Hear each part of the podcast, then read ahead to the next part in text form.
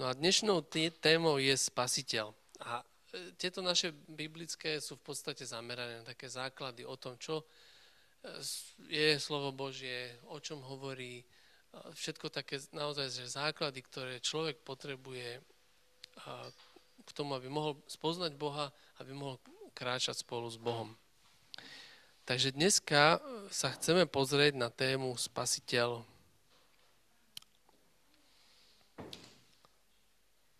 Ja začnem, začnem tam v tom, takým tým príbehom, čo je napísané v Marekovi 2. kapitole. A nebudem čítať všetky texty, lebo to by sme fakt tu boli dlho, ale v Marekovi 2. kapitole je ten príbeh, kedy tí štyria kamaráti majú ochrnutého priateľa a prinesú ho k Ježišovi a nevedia sa dostať k nemu, tak na to, aby mohli prísť ku Ježišovi, musia ísť na strechu a vybúrať dieru, aby ho priniesli k Ježišovým nohám. A prečo začínam e, týmto príbehom je z viacerých dôvodov. Prvý dôvod je, že týmto mládencom stálo za to priniesť tohto svojho neliečiteľne chorého kamaráta rovno k jeho nohám. Poprvé. Hej? A po druhé sa tam stalo niečo, čo, nám, čo jedna z vecí, ako nám môže dať istotu, prečo je Ježiš skutočne vtelený Boh, ktorý prišiel medzi nás. Pretože my čítame, že pán, keď uvidel ochrnutého a videl ich vieru, tých mládencov, tak povedal, syn môj, odpúšťajú sa ti hriechy. Hej, čiže Marek, 2. kapitola, 5. verš.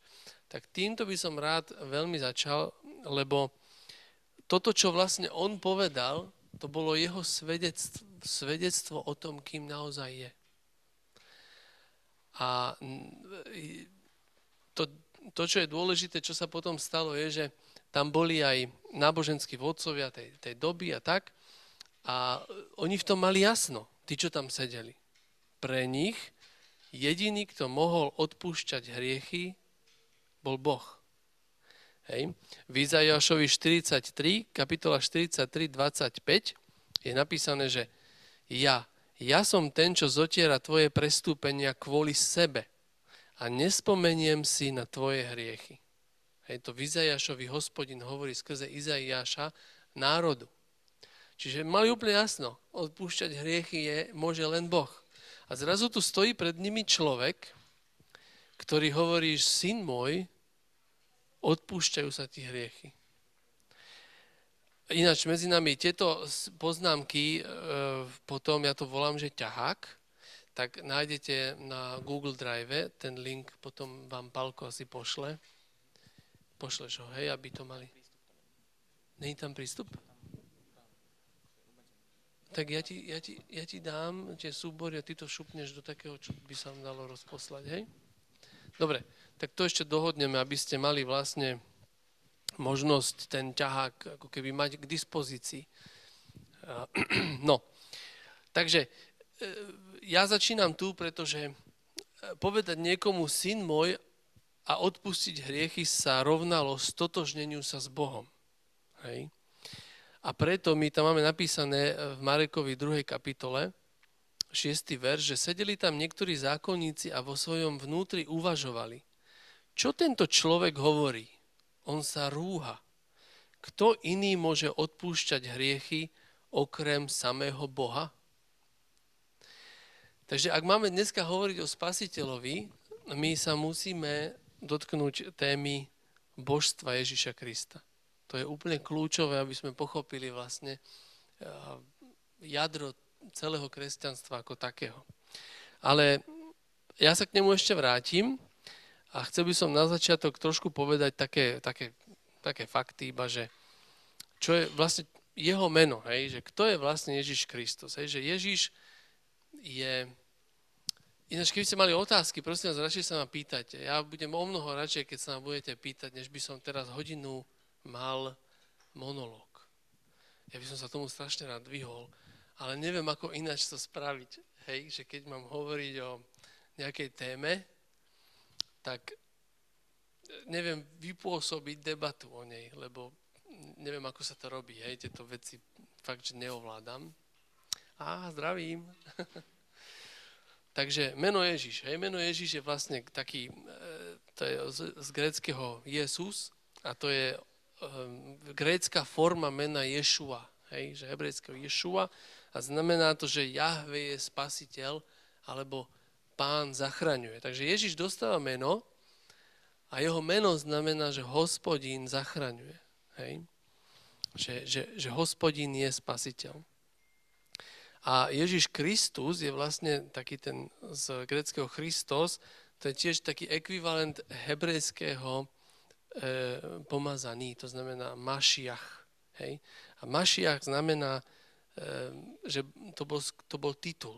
Hej? My hovoríme Ježiš Kristus, ale to nebolo ako Braňo Šmogrovič, hej? To, bolo, to bolo, že meno a titul. Hej, čiže meno bolo Ježiš, Ješua, a Mašiach znamenal, že to bol titul. V tej dobe sa pomazávali len králi a kňazi. To znamená, keď bol niekto určený na kráľovskú a kňažskú službu, tak bol pomazaný. A týmto pádom dostal aj on takýto titul. Ešte raz? Král Leopold. Áno, áno, aspoň takto chápem ja, hej že proste to bol titul jeho. No, čo je dôležité povedať ešte na, ešte na začiatok, je taká jedna vec, že žiadne iné náboženstvo nezávisí tak bytostne na osobe Ježiša, na, na osobe eh, tej hlavnej postavy. Napríklad, keď si vezmete buddhizmus, tak vy, vy môžete budhu dať nabok a zostanú vám jeho učenia, podľa ktorých sa máte proste správať a nejako žiť. Keď vezmete islám, môžete dať nabok Mohameda. Prosím? No, ako žiť? Ne, žid. Ne, ne, ne. Že proste pravidla určité toho náboženstva, tej filozofie a tak ďalej. Takisto v islame nie ste úplne závislí na Mohamedovi. Mohamed bol uh, messenger, teda posol, ktorý nejakým spôsobom pri, prináša posolstvo o tom, kto je Allah a tak ďalej. To je na dlhú tému. V kresťanstve, pokiaľ dáte Ježiša mimo, tak neexistuje kresťanstvo. Nedá sa to. Že v kresťanstve je veľmi veľký rozdiel ohľadom, keď sa pozrieme na iné náboženstva, ten dôležitý je v tom, že kým iné náboženstva hovoria, ako a čo robiť, aby sme sa mohli dostať k Bohu, alebo aby sme sa mu mohli zapáčiť, Kresťanstvo je svedectvom, ako Boh prišiel medzi nás. Kým, inde, kým v iných náboženstvách je vlastne hovorené, že ty musíš naplniť nejaké kritériá, aby si si mohla alebo mohol zaslúžiť Božiu priazeň, v kresťanstve je to svedectvo, čo Boh spravil pre teba zadarmo, aby si mohol, mohla byť s ním v kresťanstvo vedie do vzťahu s osobou. Toto je veľmi dôležité. Preto, keď hovoríme o spasiteľovi, keď hovoríme o e, Ježišovi Kristovi, tak hovoríme o, o tom, ako Boh túži po vzťahu človeka s ním. Dobre, že on nás volá do vzťahu s ním. Takže toto jediné platí naozaj pre kresťanstvo nebudem už asi zachádzať ďalej a porovnávať náboženstva alebo čo. Ideme rovno na to, že tak teda kým bol Ježiš, hej? Dobre. Tak e, poďme sa pozrieť na... Áno?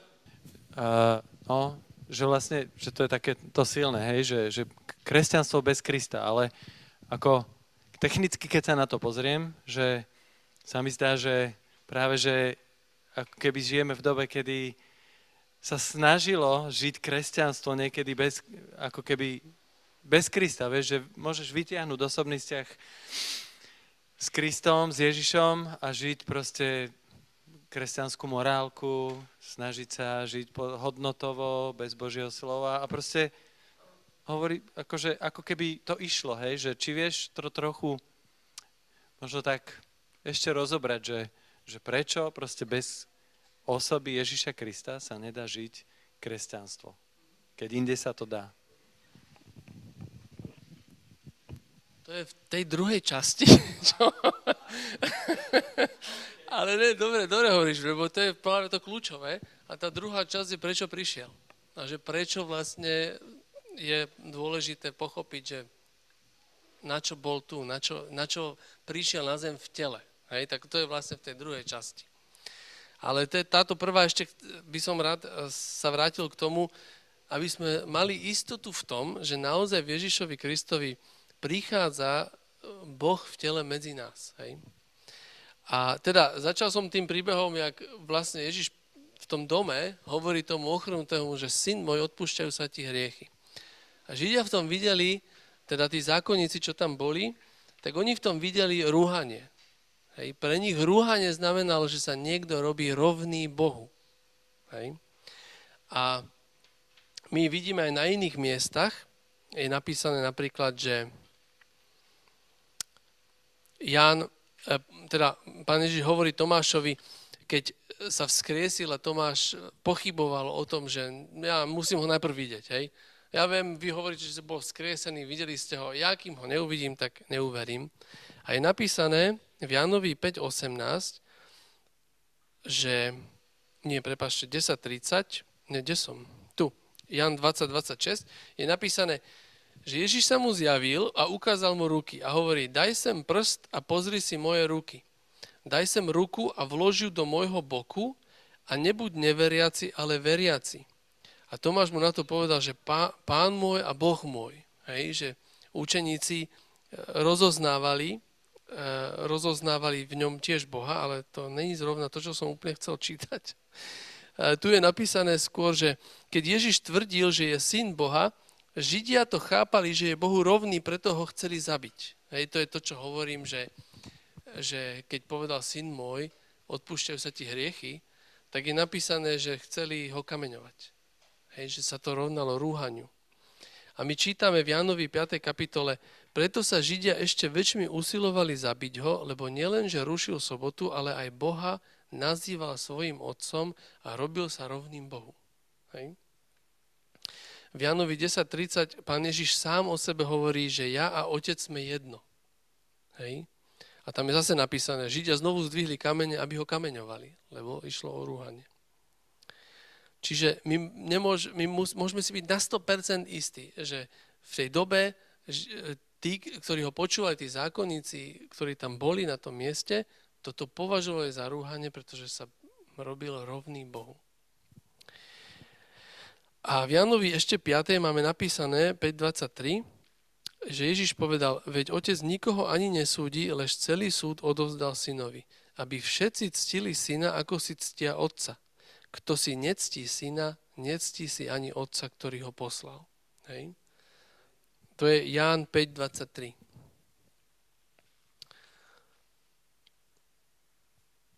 Takže preto vidíme, že keď urobil tento zázrak a odpustil hriechy, tak si uvažovali vo svojom srdci tí náboženskí vodcovia, že kto iný môže odpúšťať hriechy okrem samotného Boha.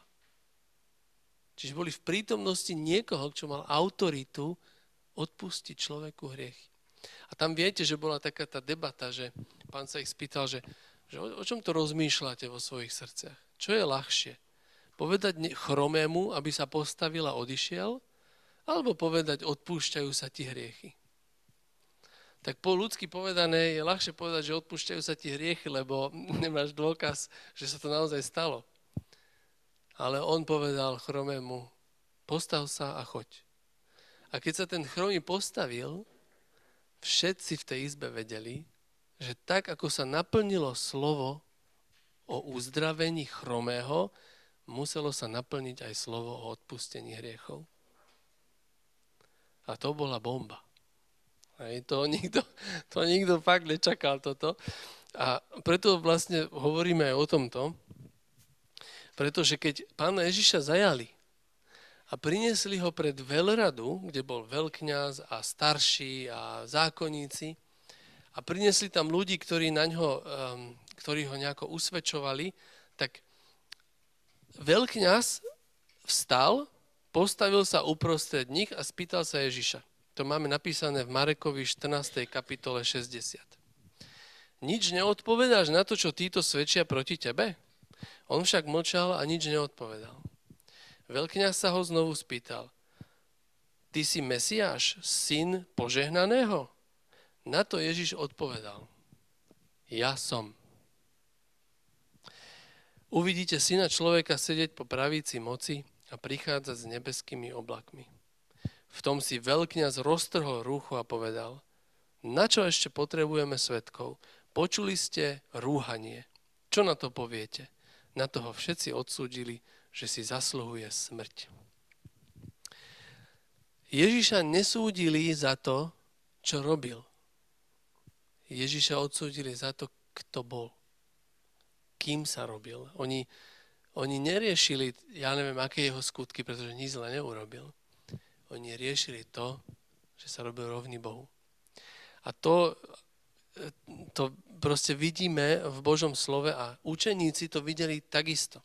Hej, keď sa pozrieme, napríklad Pavel e, píše takto Týtovi, že zjavila sa totiž Božia milosť prinášajúca spásu všetkým ľuďom, ktorá nás vychováva, aby sme sa zriekli bezbožnosti a svetských žiadostí a žili v terajšom veku rozvážne, spravodlivo a nábožne a očakávali blahoslavené splnenie nádeje, a teraz pozor, príchod slávy veľkého Boha a nášho spasiteľa Ježiša Krista. Nebolo pochyb, za koho považoval Pavel Ježiša. Hej? Takisto uh, Ján píše o pánovi, že na počiatku bolo slovo, to slovo bolo u Boha a to slovo bol Boh. A v 14. verši hovorí, to slovo sa stalo telom a prebývalo medzi nami. A my sme videli jeho slávu, slávu, akú má od otca jednorodený syn plný milosti a pravdy. Hej. Tomuto sa ešte potom vrátim, že čo to vlastne znamená, že Božie slovo sa narodilo v tele. To je také dosť kľúčové, že prečo sa to takto píše. Ale ak máte nejaké otázky, alebo čokoľvek, čo vám napadá, kľudne, by, kľudne sa môžeme baviť o tom, hej, aby to nebol môj monológ, lebo to nemusí byť. Dobre? Že len rád by som to urobila inak, ale neviem to lepšie spraviť. Hej? Prosím? OK. Dobre, takže a, dobre, ešte pár takých zmienok, aby sme videli, že ako učeníci vnímali samotného Ježiša, aby sme sami sa možno ponorili do toho, čo bol, čo, kým bol Ježiš pre nich. Hej. Ešte Pavel píše v Rímanom, že ich, teda Izraelitov, sú otcovia a z nich pochádza podľa tela Kristus, ktorý je nad všetkými Boh požehnaný na veky. Amen. Hej. Zase Kristus ako Boh. A v skutkoch a zase je napísané, dávajte pozor na seba i na celé stádo, v ktorom vás Duch Svety ustanovil za biskupov, aby ste pásli Božiu církev, ktorú si získal za cenu svojej vlastnej krvi. Hej, to sú všetko e, atribúty Boha. A keď ja je správne, e, jeho vlastnosť. Hej, že vlastnosť, hej, že keď som možno nepovedal úplne správne, ale Božia církev znamená, že keď si ju on vykúpil s krvou a nazvujú, že Božia církev, tak dávajú mu ten status, hej, že Kristovi, Boží status. A keď Štefana kameňovali za to, keď hovoril e, slovo o pánovi, tak v momente, ako umieral, tak hovoril, Pane Ježišu, príjmi môjho ducha. Hej, že proste on sám rozoznával v ňom, že to je že proste, hej, že, že Božia osoba.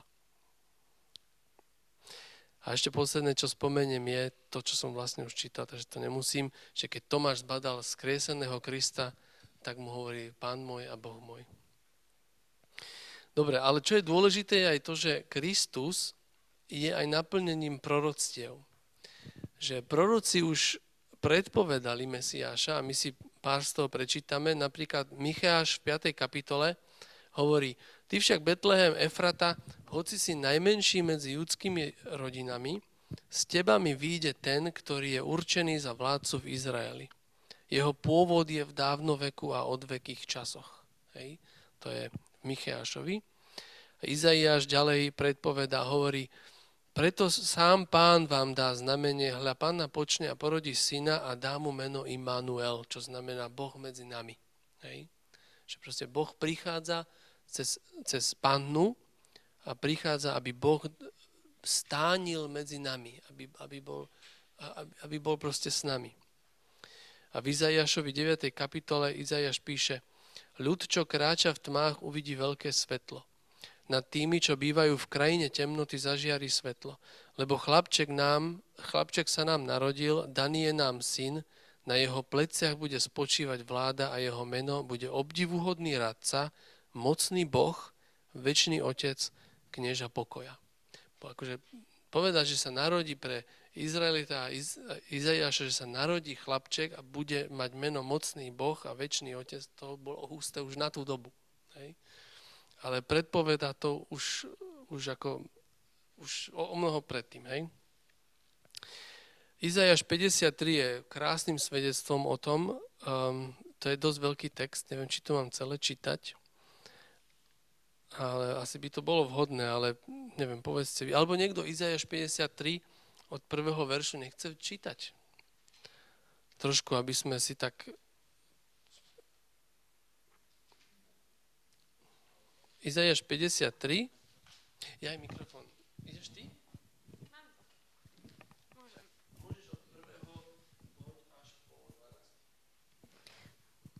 Kto uveril našej zvesti a na kom sa zjavil zásah hospodinov? Vyrastol pred nami ako výhonok a ako koren z vyprahnutej zeme. Nemal postavu ani dôstojnosť, aby sme ho obdivovali, ani výzor, aby sme po ňom túžili. Opovrhnutý bol a opustený ľuďmi, muž bolestí, ktorý poznal nemoci ako niekto, pred kým si ľudia skrývajú tvár, opovrhnutý bol a nevra- nevážili sme si ho. Ale on niesol naše nemoci, zal na seba naše bolesti. My sme sa nazdali, že je zasiahnutý, Bohom bytý a strápený. Ale on bol prebodnutý pre naše priestupky, zmučený pre naše neprávosti. On znášal trest za náš pokoj. Jeho jazvami sa nám dostalo uzdravenia. My všetci sme blúdili ako ovce, všetci sme chodili vlastnou cestou. Hospodin spôsobil, aby ho zasiahla neprávosť všetkých nás. Strápený pokorne trpel a neotvoril ústa, ako baránok vedený na zabitie. A neotvoril ústa ako ovca, ktorá umlkne pred svojimi strihačmi. Vezením a súdom bol odstránený, ale kto sa stará o jeho údel? Lebo bol vyťatý z krajiny živých. Pre vínu svojho ľudu bol zbytý. Dali mu hrob s bezbožníkmi a so zločincami, keď zomrel, hoci nespáchal násilie a nebolo lsti v jeho ústach. Ale hospodinovi sa zapáčilo raniť ho nemocou. Ak položil život ako obec za vinu, mal by vidieť potomstvo a dlho žiť, skrze neho podariť sa má, čo chce hospodin. Pre námahu svojho života uzrie svetlo. Svojim poznaním môj spravodlivý sluha Dá spravodlivosť mnohým a ich neprávosti sám vezme na seba. Preto mu dám podiel, s veľkými a s mocnými sa bude deliť o korisť, pretože obetoval svoj život na smrť a počítaný bol s priestupníkmi, hoci on zniesol hriechy mnohých a zastúpil priestupníkov. tu máme vlastne svedectvo považované za úplne naj, naj ja neviem, ako to vám povedať, ale um, najjasnejšie také proroctvo o Kristovi vlastne, že, že príde niekto, kto bude, jak je napísané, že niesť hriechy mnohých. Hej? Proste všetky tieto veci, čo sa tu vlastne spomínajú, tak sa naplňajú v Kristovi. A ja pre takú ešte zaujímavosť budem čítať zo Žalmu 22, pretože nielen, že proroci predpovedali, e, že príde Mesia, že príde ten, ktorý bude trpieť namiesto iných, to si ešte sa k tomu vrátime, že vezme naše viny a naše hriechy, ale čo je pre mňa veľmi zaujímavé, keď som si čítal Žalm 22, tak tam David má skomponoval vlastne žalm, v ktorom ako keby prežíval to, čo Kristus prežíval na kríži. A ja chcem, aby ste si to so mnou spolu vypočuli. Žalm 22 je napísané. Všetci, čo ma vidia, posmievajú sa mi. Uškrňajú sa, pokrivujú hlavou. 15. verš. Som ako rozliata voda, uvoľnili sa mi všetky kosti. Moje srdce je ako vosk, roztopilo sa vo mne. Hrdlo mi vyschlo ako črepiny. Jazyk sa mi prilepil na podnebie, vrhol si ma do prachu smrti. Psi ma obklúčili. Zovrela ma tlupa z losinou, prebodli mi ruky a nohy. Môžem si spočítať všetky kosti a oni sa prizerajú, oči si pasú na mne, delia si o moje rúcho a o môj odev losujú. To je všetko, čo sa stalo pod krížom. A to písal Dávid o mnoho skorej, než vôbec Golgota nastala. A ja, proste ja som to takto prijal od pána, že Dávid tu vlastne dostáva prežiť, čo Kristus prežíval na kríži. Čiže pre mňa je i toto proroctvom o tom, čo vlastne si, cez čo si prejde. Kľudne, Tomáš, ale musíš si zobrať. Že iba je to že tam ešte aj v tom uh, prvom verši vlastne celý ten žalm sa začína tým výkrikom, ktorý Ježiš vykrikol na kríži. To Bože môj, Bože môj, prečo si ma opustil? Že lama, lama, sabachtáni. A ešte, že čo je zaujímavé, že vlastne keď Ježiš vykríkol na kríži je dokonané, tak uh, mnohí hovoria vlastne, že to je posledný verš žalmu 22 lebo to je, že bude prichádzať zvestove, zvestovať jeho spravodlivosť budúcemu ľudu, to už je vieš, šírka prekladu, že on to urobil. A že toto on to urobil je inými slovami synonymum tej vety, že je dokonané. Hej. Ďakujem. Vidíš, toto bolo veľmi dôležité vlastne, že Ježiš sám sa odvoláva na ten žalm, čo bol vlastne písaný dávno pred ním. Čiže aj nám dáva takú istotu, že môžeme si toto čítať a mať dôveru, že naozaj je to niečo, čo Boh už predtým hovoril a posielal aby národ vedel a bol pripravený, keď príde Mesiáš. Dobre, toto, toto, táto časť bola vyslovene o tom, že okay, kto je Ježiš a čo Biblia hovorí o Ježišovi, čo učeníci si myslia o Ježišovi, ako ho oni vnímali a čo proroci hovorili o ňom. Ale teraz to kľúčové, prečo kresťanstvo nevie existovať bez, bez Ježiša Krista ako osoby a prečo kresťanstvo je vlastne o spoznávaní osoby. Nie o naučení sa zákonov a pravidiel o tom, ako máme žiť, aby sme boli zachránení. Božie slovo umožňuje človeku spoznať osobu. Pretože v tejto osobe je jediná šanca, ako môže človek žiť život v plnosti a byť spasený na väčnosť. Toto je strašne, strašne kľúčové z celej Biblie. Preto hovoríme, preto je toto aj dôležitá téma. Dúfam, že to teda e, zrozumiteľne hovorím, lebo kľúčom k našemu šťastiu, k našemu pokoju, kľúčom ku spáse, kľúčom, ako vôbec sa približiť k Bohu, je Ježiš Kristus ako osoba.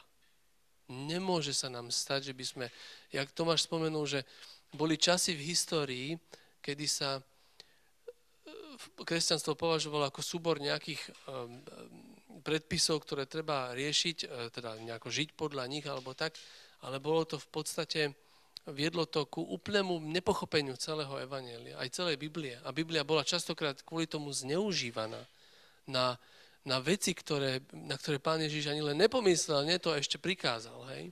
Preto my musíme dnes nielen pre seba, ale aj pre našich blízkych, aj pre ľudí vonku, vždy hovoriť o Biblii tak, že otvárame vzťah ku osobe. Je to strašne dôležité.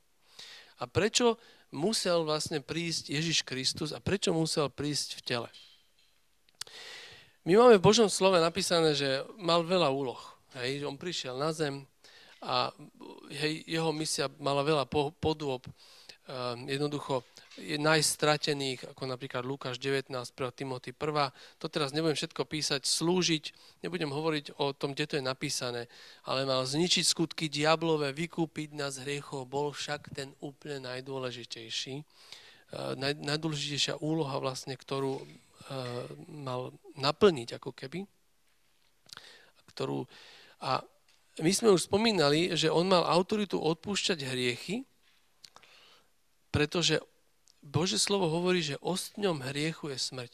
To znamená, Božie slovo hovorí, a toto dúfam, páne, že to dobre eh, poviem, lebo je to kľúčové, aby mohol zlomiť Kristus, aby mohol zlomiť osteň hriechu, čo bola smrť, tak musel za tie hriechy zomrieť. Ja, ja to, sa to pokúsim čo najlepšie polopate vysvetliť. Hej?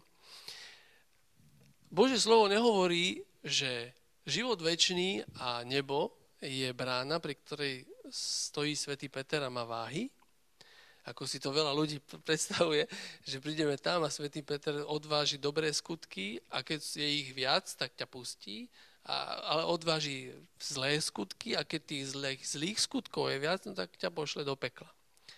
Ani zmienka. Bože slovo hovorí, že je v nebi kniha života.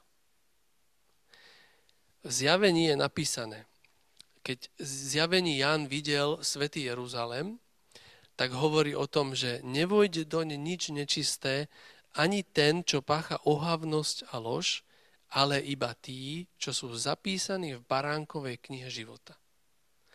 Toto eh, musíme si takú prvú vec povedať, dobre? Že nie, nie je to ako keby moja zásluha, aby som ja mohol vojsť do nebeských brán a byť spolu s Bohom neviem ako ináč to povedať. To je ten svätý Jeruzalem, ktorý bol zjavený Jánovi. Je to o tom, čo Boh pre mňa môže spraviť. Ak to príjmem ako dar. Toto je dôležité. Čiže spása nie je o tom, čo my robíme, ale je to, že či tie zlé veci, ktoré sme spravili, nám niekto ospravedlní. A ten niekto musí byť osoba Ježíša Krista. Musí. Čiže ja vás poprosím, ak by niekto sa kedykoľvek spýtal, čo to je spása, hej, tak zapamätajte si prosím vás, spása nie je o tom, že čo ja spravím. Spása je o tom, čo Boh pre mňa urobil. Toto je strašne, strašne kľúčové. Hej, a, a prečo je to kľúčové, je, že my musíme sa rozprávať trošku aj o hriechu, keďže hovoríme o spasiteľovi, pretože spasiteľ nás od niečoho musí zachrániť. Hej? A Kristus prichádza, aby nás zachránil od života v hriechu. V kazateľovi 7. kapitole je napísané Niet totiž na zemi spravodlivého človeka, ktorý robí dobre a nehreší. Niet.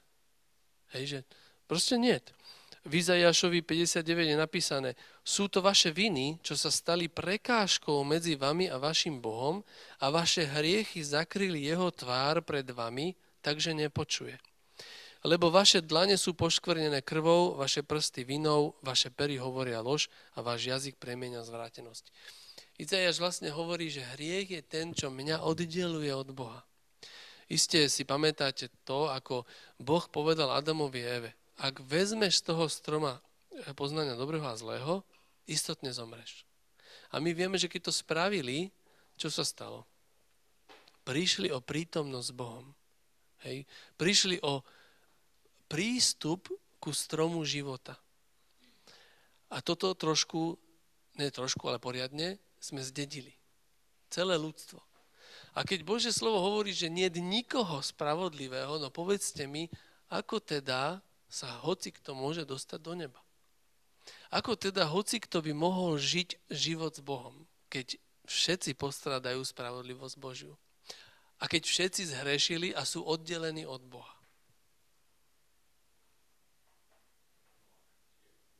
Ako? No, ja ty myslíš uh, toho úplne na začiatku, uh, tento Enoch? Enoch. ten musí byť veľmi špeciálny. Ten musel byť veľmi, veľmi špeciálny. Ale nevieme nič iné o ňom, len to, že pán si ho vzal. Hej? Teda neokúsil smrť. Hej? Jak sa, jak je... Ale nemyslím si, že bol úplne bez, bez viny, ale zase to hovorí niečo. Boh môže spôsobiť, čo je človeku nemožné. Hej? A túto prichádza do toho celého príbehu Ježiš. A čiže toto to kľúčové je, že musíme si to povedať na rovinu. My sme oddelení skrze hriechy, je človek ako taký oddelený od prítomnosti Božej a postráda slávy Božej. A nemohol by nikdy prísť ku svetému Bohu, pokiaľ by jeho neprávosti neboli ospravedlnené. A tuto je celý rozdiel. Ježiš prichádza a ponúka možnosť, ako ponúka dar. Ponúka dar ospravedlnenia mojich neprávostí. Aby sme chápali, že čo to vlastne znamená, je to, že on musel prísť ako e,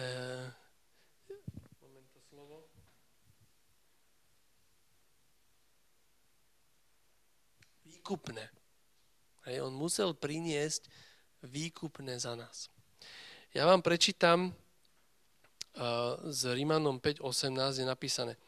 A tak, ako priestupok jedného priniesol odsúdenie všetkým ľuďom, tu sa myslí Adam a Eva, hej, ako č- človek, tak aj spravodlivý skutok jedného priniesol ospravedlnenie všetkým ľuďom. A to slovo ospravedlnenie je dôležité. Ježíš ospravedlňuje moje neprávosti. Ospravedlňuje neprávosti každého, k tomu verí. Hej? A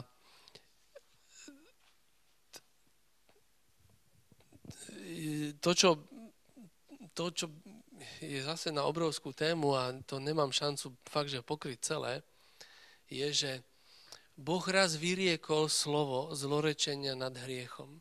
A musíte to chápať tak, že keď Boh pošle svoje slovo, to slovo musí vykonať, na čo ho poslal.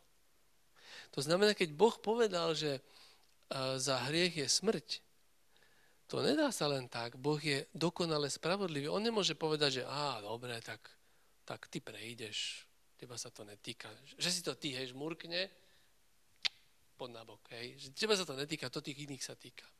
To sa nedá. Boh je totálne spravodlivý Boh. Boh je láska, ale je totálne spravodlivý. To znamená, že keď raz vyriekol, že istotne zomreš, to slovo sa muselo nastať. Muselo sa udiať. Preto toto slovo prichádza v tele. A musí prísť v tele človeka, lebo za človeka musí trpieť človek. Ak má človek byť ospravedlnený, musí za ňo zomrieť druhý človek. Namiesto teba a mňa. Prečo? No lebo to slovo sa muselo stať. Ten súd sa podľa zákona musel udiať. Na niekom sa musel udiať ten súd. Ináč by to bolo nespravodlivé. Ináč by bol Boh taký, že niečo povie, ale ne, vždy to platí, chápete? Ne. On keď niečo povedal, Vždy to platilo. To znamená, že Kristus prichádza a vy si skúste to predstaviť. Ja, ja som raz dostal od pána taký obraz.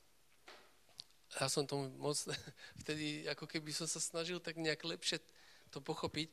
A on sa mi zdá, že aspoň tak, tak vnímam, že mi pán tak dal taký obraz, že skúste si predstaviť, že každé slovo, ktoré kedy Boh vyslovil, slova dobrorečenia, slova zlorečenia, všetko, Všetko, čokoľvek povedal, sa v Betleheme narodilo v malom dieťatku. Preto Jan hovorí, že slovo sa stalo telom a bolo medzi nami. Čiže Ježiš sa začal prechádzať medzi ľuďmi, ale on bol Božie slovo vložené do Márie bez akýchkoľvek iných, jak, jak to mám povedať, jednoducho Božie slovo môže môže spraviť, čo chce. Hej. Či to znamená, že prišiel, je v Márii, sa narodí, počne sa dieťa a narodí sa ako Božie slovo.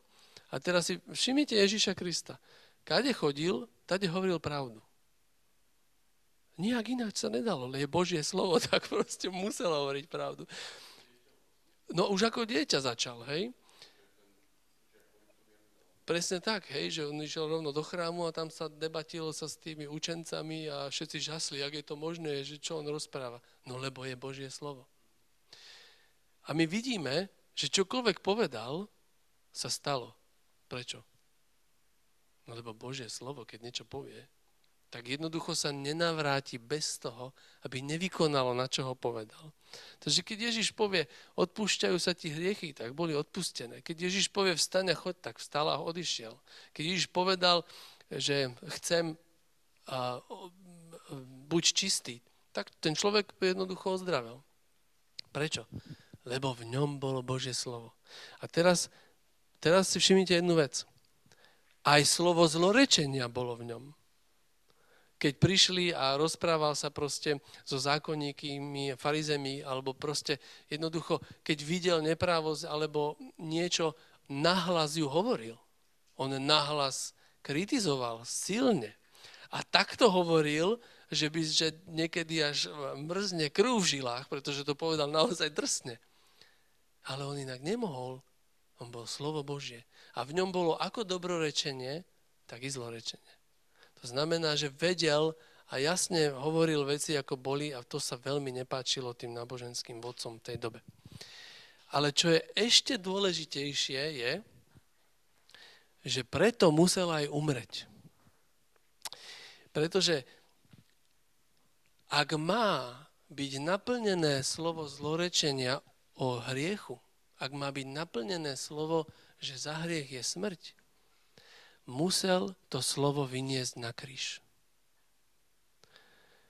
To znamená, že keď vy vidíte, vidíte, keď si predstavíte, ako Ježiša klincujú o drevo, zároveň to znamená, že tam klincujú všetko, čo Boh povedal o hriechu. Všetko, všetok ten súd, ktorý vyriekol nad hriechom, klincujú o to drevo. A každý, kto rozoznáva v Kristovi, že zomiera, aby naplnil tento súd.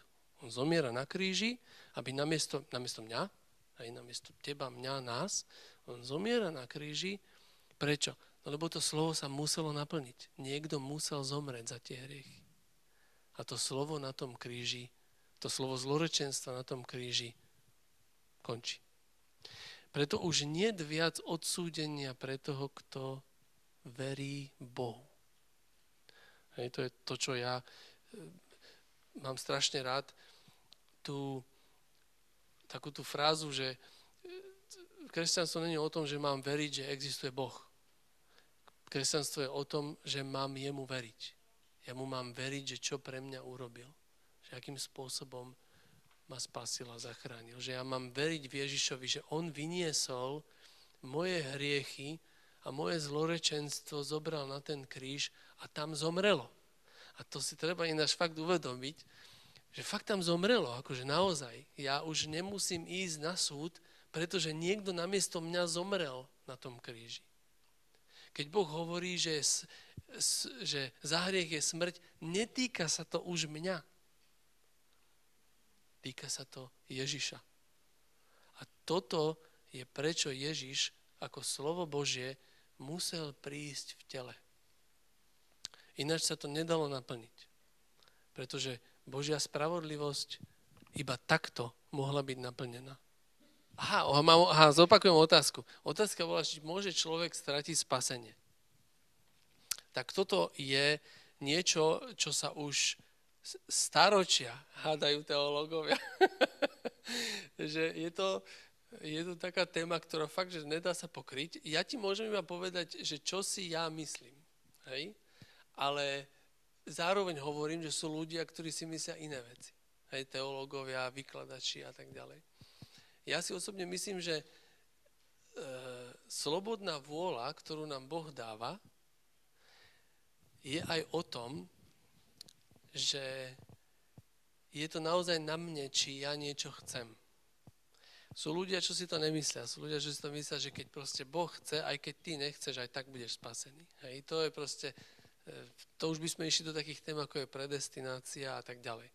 Ale to, do tohto nepojdem, toto sú iné vody, len ja z môjho pohľadu verím, že diabol je natoľko schopný klamár a natoľko schopný majster, že vie človeka postupne, pomaličky, dostať do stavu, kedy môžeš stratiť spasenie. Ale to hovorím ti ako ja. Dobre? To nechcem teraz, aby si brala, že takto je to v Biblii a basta. Hej? Čiže, lebo sú, lebo sú proste verše, ktoré, ktoré hovoria, že ne, nemôžeš stratiť. Hej? Napríklad, že vysokosť, hlbokosť, že nič ťa nemôže odlúčiť od lásky Kristovej. Že to vlastne používajú aj tí ľudia, že nie je možné, aby si to stratil. Hej? No, ale ja osobne viem, počkaj, teraz neviem, na ktorý verš by som od, Boh nelutuje svoje dary, hej, napríklad. Hej. Tak to by som sa musel trošku bližšie ešte pozrieť na tieto veci. Ja osobne, keď som sa, ja som bol v takom štádiu, keď som bol presvedčený, že nemôžem stratiť spasenie. Ja sa priznám, že mi to nerobilo dobre. Dostal som sa do stavu, kedy som žil naozaj chladne voči Božím nárokom. To je ale na druhú tému. Ja som len prišiel na to, že toto nemalo dobré ovocie v mojom živote.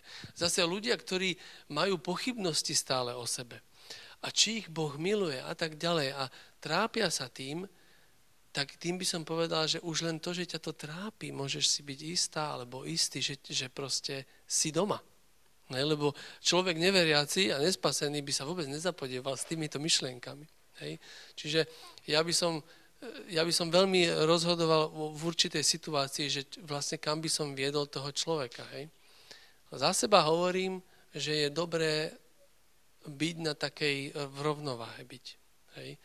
Nepochybovať o Božej spáse, ale ani nespať na Vavrínoch. To znamená nezaspať vo viere. Ale kľudne, ešte doplň ma, kľudne.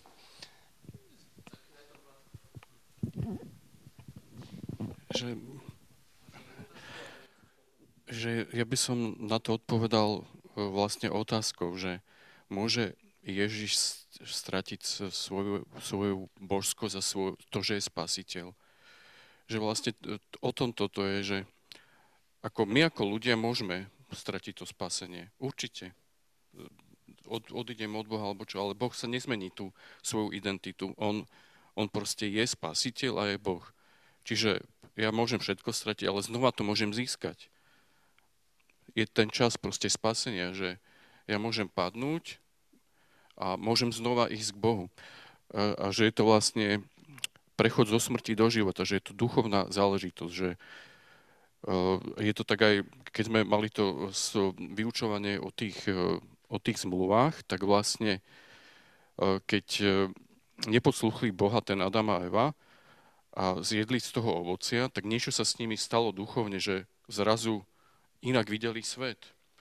Že prešli do tej smrti, alebo prešli do toho poznania. A keď vyznáme Ježiša ako spasiteľ a poprosíme ho o odpustenie hriechov, tak sa zase stane e, taký duchovný zlom, prechádzame do života, že zrazu sa nám otvára tá možnosť mať Ducha Svetého a stávame sa vlastne otvorí, otvorí sa nám niečo to, v tom duchovnom tiež, že je to prechod ako naspäť blízkosti k Bohu. Že, že ono je to strašne ako taký, taký um, že obojstranný argument. Lebo mať istotu spasenia, to nám Bože slovo dáva. A Boh chce, aby sme mali istotu spasenia. To znamená, v, tejto, v tomto kontexte je dobré a je to správne teologické povedať, že ja nemôžem stratiť spasenie. OK? Hej, to je proste... Uh, si matka céry. Neproste, hej, že, že proste nemôžeš. Nemôže, nemôže mm, tvoja dcera prísť o ten štatút, hej, že, že je tvoja dcera, že ty ju budeš milovať. Ale môžem sa ako dieťa spreneveriť rodine? Môžem sa. Hej, že ja mám vlastne garancie prijatia, lásky, zo strany Boha, zo strany Boha to, Ježiš, to, Ježiš, to Ježiš zapečatil svojou krvou. Ale, ale, ale proste tá strata nie je v zmysle, že Božej nevernosti. Tá strata je v zmysle našej nevernosti voči nemu. To zase neznamená, že sa k nemu nemôžeme vrátiť, že nám neodpúšťa, že nás neobnovuje.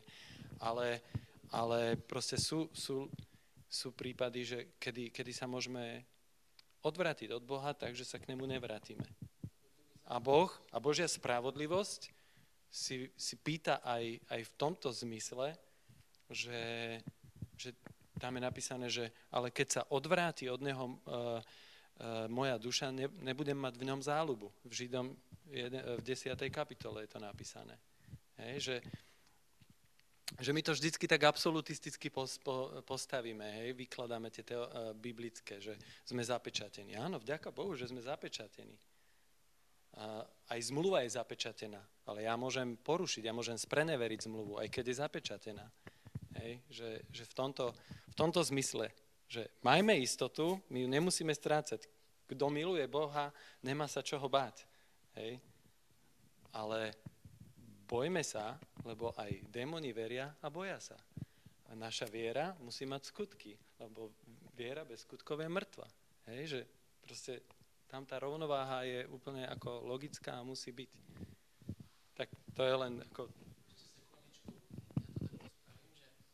Ja by som teraz tu, ja by som teraz dal takú priestor na diskusiu, dobre, ale už čo sa týka nahrávania tak, tak teraz to už akože ukončíme, že vlastne tá téma spasiteľa, e, ja som chcel iba toto, tieto dve časti takto vám predostrieť, že prvá časť je teda, že kto, čo, čo Biblia hovorí o Ježišovi, kto to je, a prečo musel prísť v tele. Hej, prečo musel prísť, aby naplnil zákon. Hej, lebo to je druhá vec, prečo prišiel. No a teraz tá téma, čo sa týka spasenia, tak kľudne sa o tom môžeme teraz baviť. Hej, ak chcete, ja nemám vôbec s tým problém. Je to veľmi dôležitá téma, len týmto pádom to ukončíme, to nahrávanie. Jo? Tak. E, OK.